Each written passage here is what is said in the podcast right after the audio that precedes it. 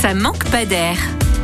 Vous quittez le secteur d'Ifto pour vous diriger vers Rouen Faites une halte sur l'aire de Vallée des Cales. Cette aire de repos est implantée au kilomètre 16 de la 150 avant la sortie numéro 4. Et après votre pique-nique, cette aire vous permettra de faire une petite promenade pour vous dégourdir les jambes dans cette espèce de verdure propice à la détente. Vous pourrez alors reprendre des forces pour découvrir les alentours puisque non loin de là, il est possible d'explorer la vallée de l'Ostrobert. L'Ostrobert est une rivière qui prend sa source à Saint-Ostrobert en Seine-Maritime pour finalement se jeter dans la Seine à du clair. Et cette vallée peut se découvrir de plusieurs manières. Mais la façon la plus originale de tester, c'est le vélorail. Sur des vélorails de 4 ou 5 places, vous testerez un circuit de 6 km aller-retour au cœur de la vallée, un circuit reliant Saint-Père à Duclair. Une expérience à vivre en famille ou entre amis jusqu'au 31 octobre, avec une possibilité de réserver pour plus de 10 personnes tout au long de l'année. Voilà une idée d'activité pour vos vacances de la Toussaint. Sachez qu'en plus de cette expérience, il y a de nombreuses randonnées à faire pour découvrir la vallée et la campagne cauchoise, notamment la traversée du bois de Côte-Bayeul à Croix-Mare. Quant à l'aire de la vallée des Cales, elle tient son nom de la ville dans laquelle elle se situe, Villers-et-Cales.